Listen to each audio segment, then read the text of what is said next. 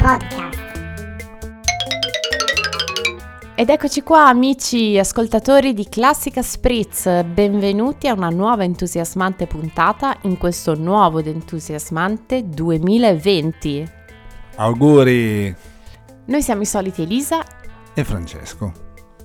e in questo nuovo anno, in questa nuova prima puntata di questo anno nuovo, porteremo i nostri ascoltatori lontano sicuramente dall'Italia, quantomeno dall'Europa, quantomeno dall'Occidente, portandoli con le nostre inte- interviste in mondi, possiamo dire, orientali, due orienti diversi, ma Sì, diciamo andremo in Estremo Oriente e subito dopo in Medio Oriente, così da non far torto a nessuno. E casualmente parleremo anche di argomenti decisamente molto attuali. Continuando, anno nuovo, vita vecchia, il nostro assistente panda è sempre con noi, faccio- gli faccio fare gli auguri perché ci tiene a- alla sua maniera.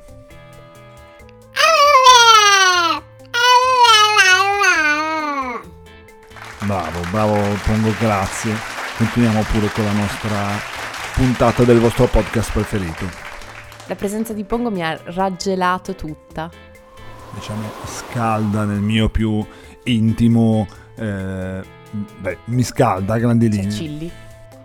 Passiamo direttamente al sommario.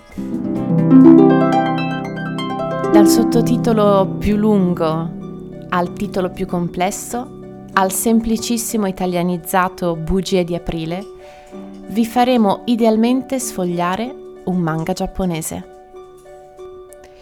Con il nostro inviato dall'estero parleremo di perle, pirateria e petrolio lungo la sponda orientale del Golfo Persico.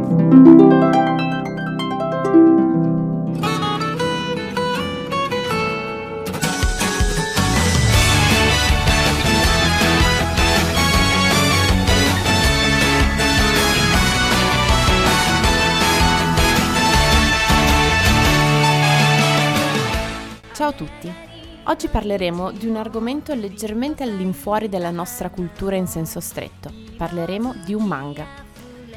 Termine giapponese che indica i fumetti di piccolo formato caratterizzati da forti contrasti passionali tra i personaggi, anche se in Giappone il termine indica tutti i fumetti, indipendentemente dal target, dalle tematiche e dalla nazionalità di origine. Il manga di cui parleremo si intitola Shigatsu wa Kimi no Uso, letteralmente La tua menzogna nel mese di aprile, sottotitolato I met the girl under full bloomed cherry blossom and my fate has begun to change. Ho incontrato la ragazza sotto i boccioli di ciliegio fioriti e il mio destino ha cominciato a cambiare. Tradotto in italiano semplicemente con Bugie di aprile. È un manga scritto e disegnato da Naoshi Arakawa dal 6 aprile 2011 al 6 febbraio 2015. La particolarità di questo fumetto è il suo incentramento intorno al mondo della musica e l'accuratezza nella descrizione dell'universo delle sette note e degli strumenti utilizzati. Cercherò di raccontarvi in breve la trama. Da bambino, Kosei Arima era un prodigio del pianoforte, molto famoso tra tutti gli altri musicisti di giovane età. Tuttavia, dopo la morte della madre, che era stata anche la sua severa insegnante di musica, Kosei subì un trauma psicologico talmente duro che durante un'esibizione non riuscì più a sentire il suono del suo stesso pianoforte, sebbene il suo dito fosse perfettamente funzionante. Persino due anni dopo, Kosei continua a non poter più suonare il piano, ragion per cui, dal suo punto di vista, il mondo è monotono e non ha un briciolo di colore. Il giovane trascorre quindi normalmente le sue giornate in compagnia dei suoi due migliori amici, Tsubaki e Watari, finché un giorno una ragazza riesce a cambiargli la vita in modo del tutto inaspettato. Kaori Miyazone, una bella violinista dallo spirito libero, il cui modo di suonare riflette la sua stessa personalità. È proprio lei ad aiutare Kosei a tornare nel mondo della musica, facendolo allontanare però dallo stile rigido a cui era abituato. I personaggi principali del manga sono Kosei Arima, Soprannominato il metronomo umano, Kosei, il personaggio principale, un bambino prodigio in grado di suonare il pianoforte con una precisione senza pari e che vince numerose competizioni in tutto il Giappone. Come già accennato, subito dopo la morte della madre, il trauma psicologico gli fa perdere la capacità di sentire le sue stesse note e perciò smette di essere un pianista. A 14 anni però Cosei trova un'altra ragione per ricominciare a suonare il pianoforte, innamorandosi della bella e spensierata Kaori Miyazono, senza sapere nulla della bugia che gli è stata detta. Kaori è una compagna di classe di Tsubaki, uno dei due migliori amici di Kosei, i cui genitori gestiscono una pasticceria. È una violinista dallo spirito libero che, siccome non segue mai lo spartito, si è guadagnata parecchie critiche da parte di qualsiasi giuria, diventando allo stesso tempo una delle favorite del pubblico. Incontra per la prima volta Kosei quando Tsubaki organizza un incontro per lei con Ryota, riuscendo alla fine a convincerlo a suonare nuovamente il pianoforte, prima come suo accompagnatore e poi proprio in una competizione di piano. Simpatica, allegra e ottimista, ma anche molto impulsiva, e le attende un tragico destino. Tsubaki, un'amica d'infanzia e vicina di casa di Kosei che lo tratta come se fosse un fratellino. È una ragazza atletica che fa parte del club di softball della scuola. Un po' maschiaccia, ma dolce, sincera e affidabile. È preoccupata per l'incapacità di Kosei di superare la morte di sua madre e tenta in ogni modo di fargli ricominciare a suonare il pianoforte, così da fargli prendere una decisione per il suo futuro. Nonostante ciò, in qualche modo è convinta che la musica tenda sempre ad allontanare Kosei da lei. Più tardi, con l'arrivo di Kaori e l'aiuto di Nao, inizia pian piano a rendersi conto dei suoi veri sentimenti verso il suo amico d'infanzia. Ryota, un amico d'infanzia di Kosei e Tsubaki, nonché il capitano della squadra di calcio della scuola. Come Tsubaki, Ryota è molto orientato verso lo sport, mentre Kosei e Kaori sono entrambi dei musicisti. È molto popolare tra le ragazze, per le quali ha la fissa, e siccome ne è consapevole, spesso e volentieri assume un atteggiamento frivolo. Tuttavia, è in realtà un ottimo amico e quando vuole sa anche essere serio e dare dei buoni consigli. Saki Arima. La madre di Kosei, ossia una donna severa che richiedeva dal figlio la perfezione assoluta al pianoforte e che spesso lo picchiava anche per i più piccoli errori anche se in un primo momento non aveva intenzione di far diventare Cosei un pianista, dopo essersi ammalata decide di pensare lei stessa alla sua istruzione, con l'obiettivo di farlo diventare il migliore in assoluto. Muore prima che il figlio si qualifichi a quella che poteva essere la sua prima competizione in Europa.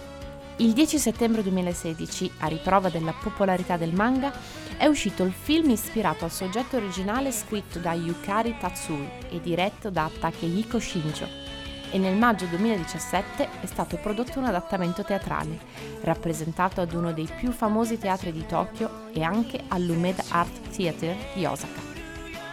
Durante la rappresentazione vennero effettuate esibizioni musicali dal vivo con Yuta Matsumura al pianoforte e Shuko Kobayashi al violino, due famosi strumentisti giapponesi vincitori di numerose competizioni internazionali. E dopo questo viaggio nel mondo dei fumetti orientali, alla prossima. Credo potresti mangiare un po' di più. È leggera, troppo leggera. A un certo punto mi sono convinto che ora stesse bene, che era forte e che avrebbe potuto scacciare la malattia. Che questo momento potesse continuare per sempre. Adoro i peluche e dolci. Sei fragile, una ragazza normale, eppure Sono solo un idiota.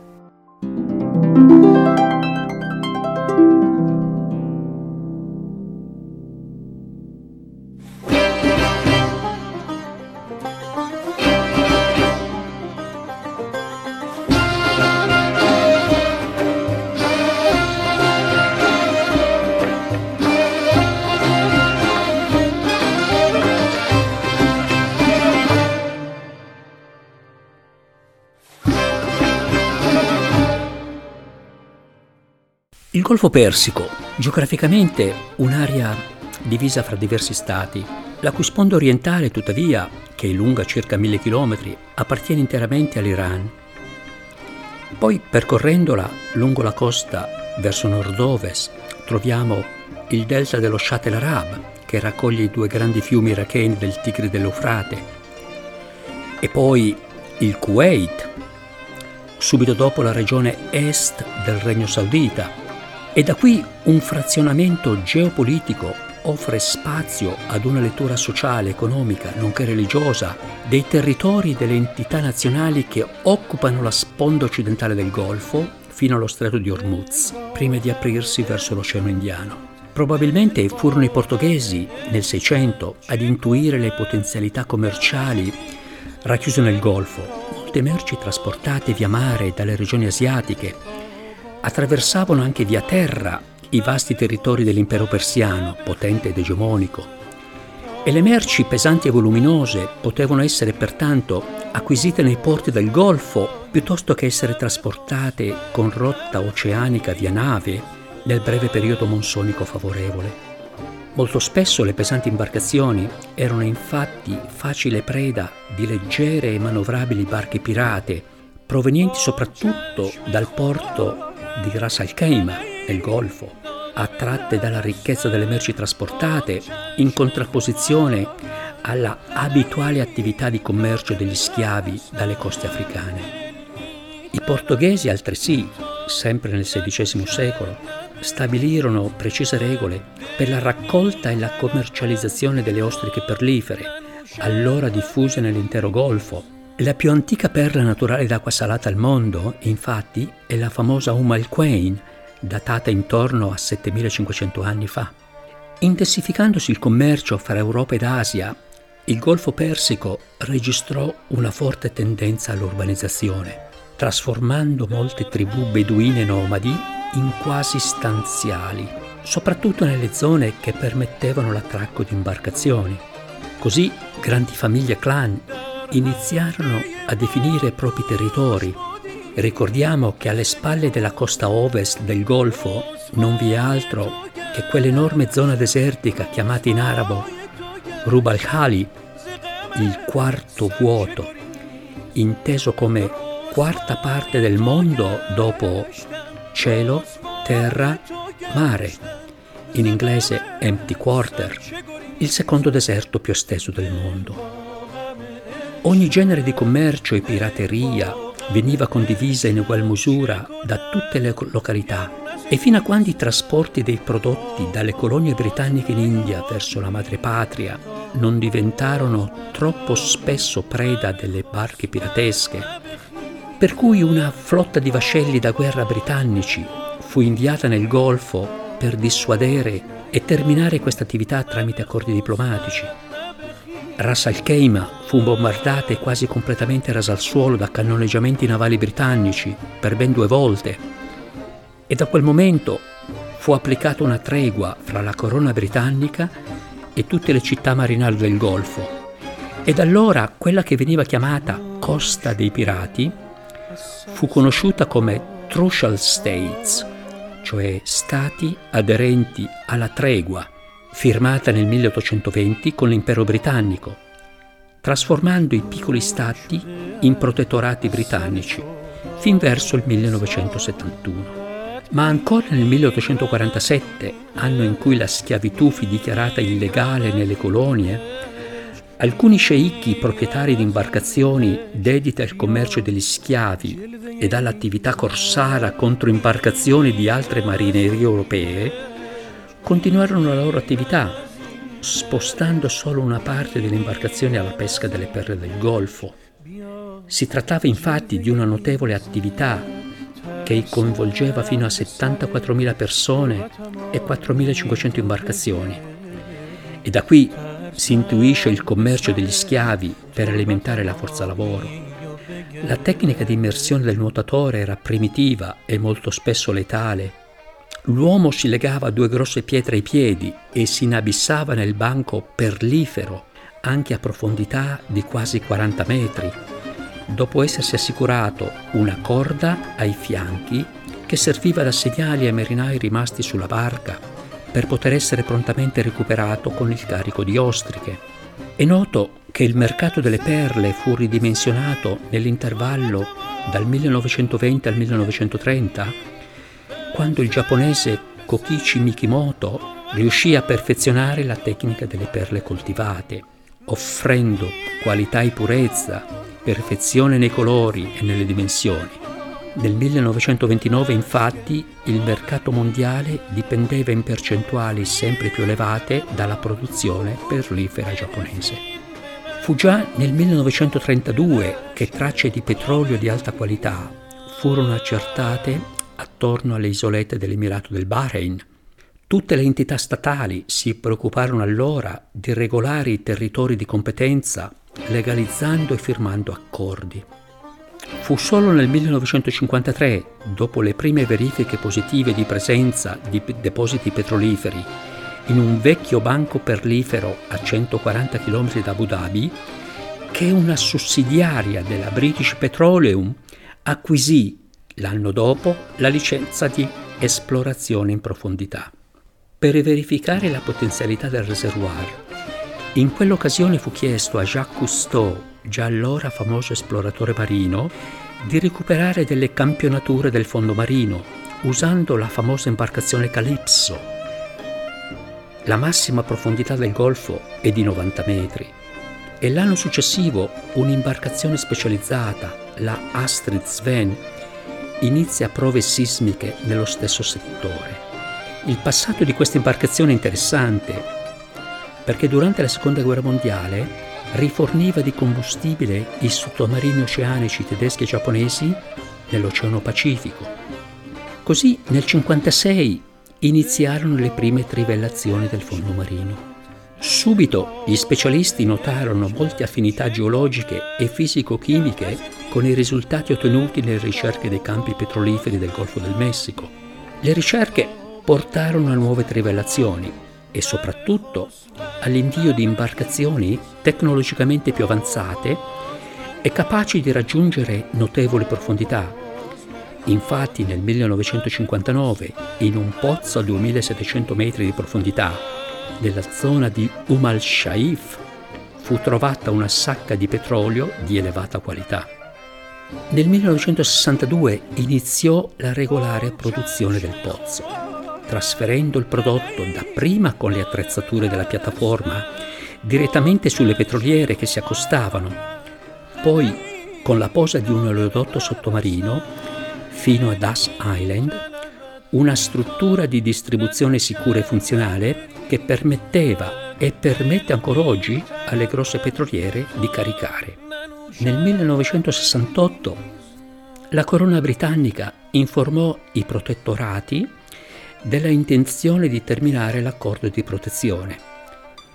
Immediatamente le famiglie regnanti, sceicchi ed emiri del Golfo, si riunirono per trovare una soluzione politica alla nuova realtà, temendo in primis la perdita del potere e delle ricchezze in caso di conflitti fra gli stessi componenti dell'accordo o peggio, a causa di pretese territoriali del passato da parte dei potenti stati vicini. Occorre infatti considerare in questa luce la questione religiosa, che sebbene contempli lo stesso credo in tutti gli stati del Golfo, rivela profondi attriti fra fede sciita e sunnita. Inoltre non esisteva una moneta unica. In alcuni emirati circolava ancora il tallero austriaco, dovuto al fatto della precisa componente di argento fino nella moneta, mentre in altri la rupia indiana era considerata la moneta di scambio. La percentuale di abitanti svantaggia fortemente gli autoctoni, poiché l'improvvisa ricchezza ha portato necessariamente ad attirare manodopera straniera, principalmente dai paesi musulmani, ma anche dall'India. L'emiro di Abu Dhabi, il più rappresentativo sia per dimensioni territoriali che per ricchezza, ed il vicino emiro di Dubai propongono una federazione dei piccoli protettorati, ormai diventati emirati, con situazioni sociali ed economiche distanti ed opposte, con tribù e clan legati da lealtà ed accordi che non permettono una facile soluzione alla nascente federazione. Da subito, infatti, il Qatar e Bahrain si rendono autonomi e con accordi di amicizia e protezione con altri stati si ritirano dai colloqui.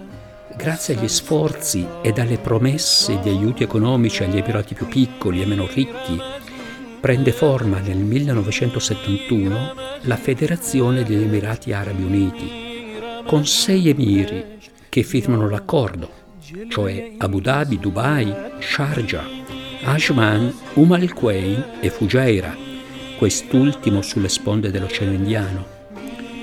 Ma l'anno successivo anche Ras Al Khaimah si aggiunge alla federazione, completando così la struttura politica e finanziaria di uno Stato che avrà modo di crescere attraverso drammatiche situazioni sociali, politiche ed economiche nei venti anni successivi.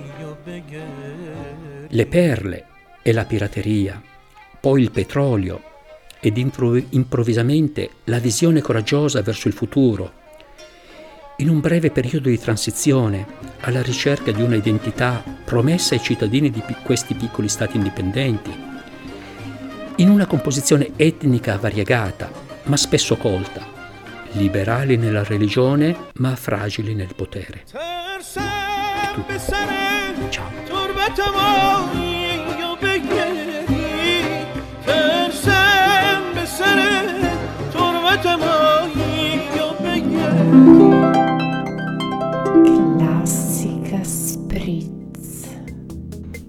Podcast. Ed eccoci qua.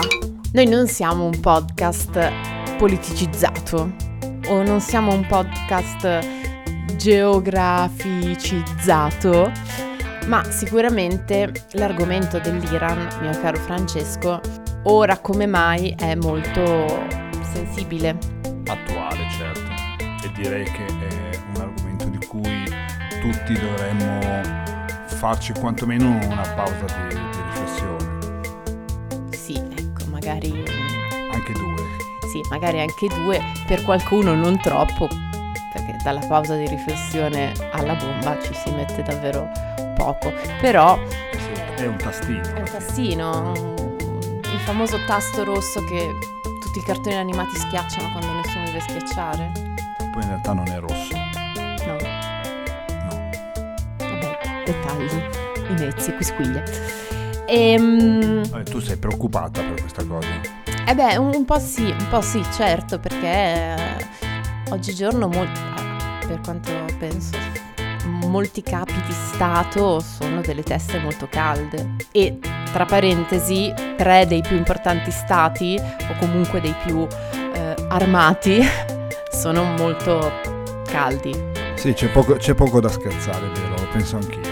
Comunque usciamo da questo argomento triste e complicato perché, come hai detto giustamente tu, non abbiamo nessuna intenzione di parlare di, di politica o di idee politiche. Quindi immediatamente dopo la politica, no, di cui non parleremo appunto, sento dei passi minacciosi e pesanti. Sì, una piccola ballerina in una cristalleria. Quindi anche per oggi il nostro assistente Panda Pongo ci è venuto a trovare. Ciao Pongo!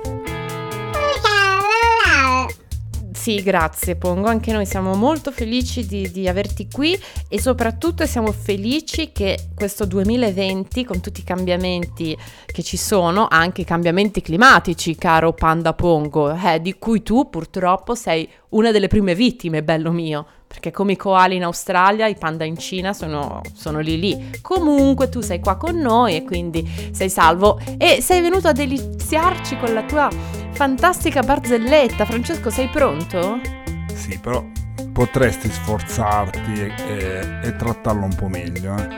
Che c'è que- sempre questa velata ironia e questo poco velato odio nei confronti di, di Pongo che chissà cosa, cosa ti ha fatto. Vabbè, a parte il fatto che è ingombrante, che sporca in giro, che si mangia i mobili in bambù, che ogni volta che si gira spacca qualcosa, che già il quarto microfono che dobbiamo cambiare cosa ti aveva mai fatto di male, così tenero.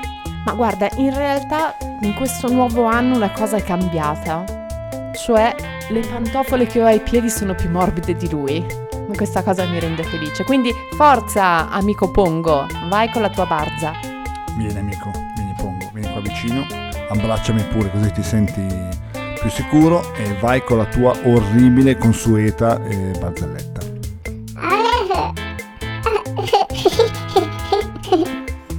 Dai, cerca di non ridere, vai, vai, raccontala.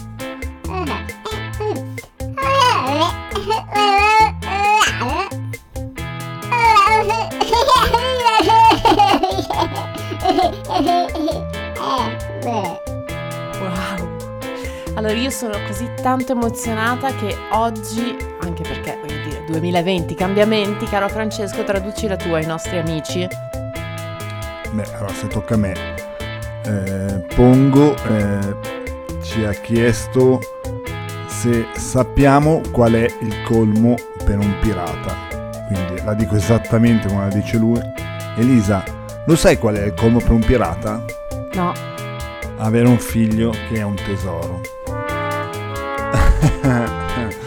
Eh, eh, infatti questa, eh, questa risattina di circostanza.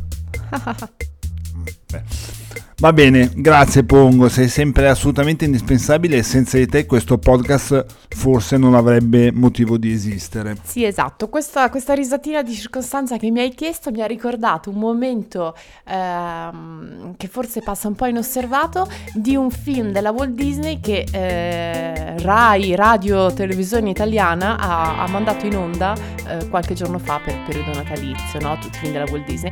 E sto parlando di Mary Poppins dove c'è un momento in cui eh, Bert e Mary Poppins eh, sono, sono dallo zio, quello che ride, che mentre ride va sul soffitto, talmente ride, e eh, fanno, fanno tutte le varie risatine. Ah no, mi sbaglio. No, non è quel momento. Che Vabbè, dopo, dopo questo profondo momento sulla... No, perché c'è tutta la risata. Chi prova a ridere fra i denti fa più o meno così. Invece un po' incerto. Ah, uh, uh, oh, oh, oh. Beh, devo dire che questa gag è molto più divertente della- dell'orribile barzelletta di Pongo. Beh, direi che con questa perla di saggezza terminiamo anche questa volta tristemente il nostro podcast. Ci, ci- ci sentiamo presto. Seguiteci sui nostri social. Ovviamente Facebook, potete cercarci con Classica Studio. Il nostro sito www.classicastudio.it, la nostra pagina Instagram, insomma venite a trovarci, a cercarci e se volete parlarci di qualcosa a cui tenete, noi siamo qua. Ma la lista d'attesa è lunga, quindi mettetevi in coda. Ciao e ancora buon anno a tutti. Grazie dell'ascolto. Ciao. Ciao!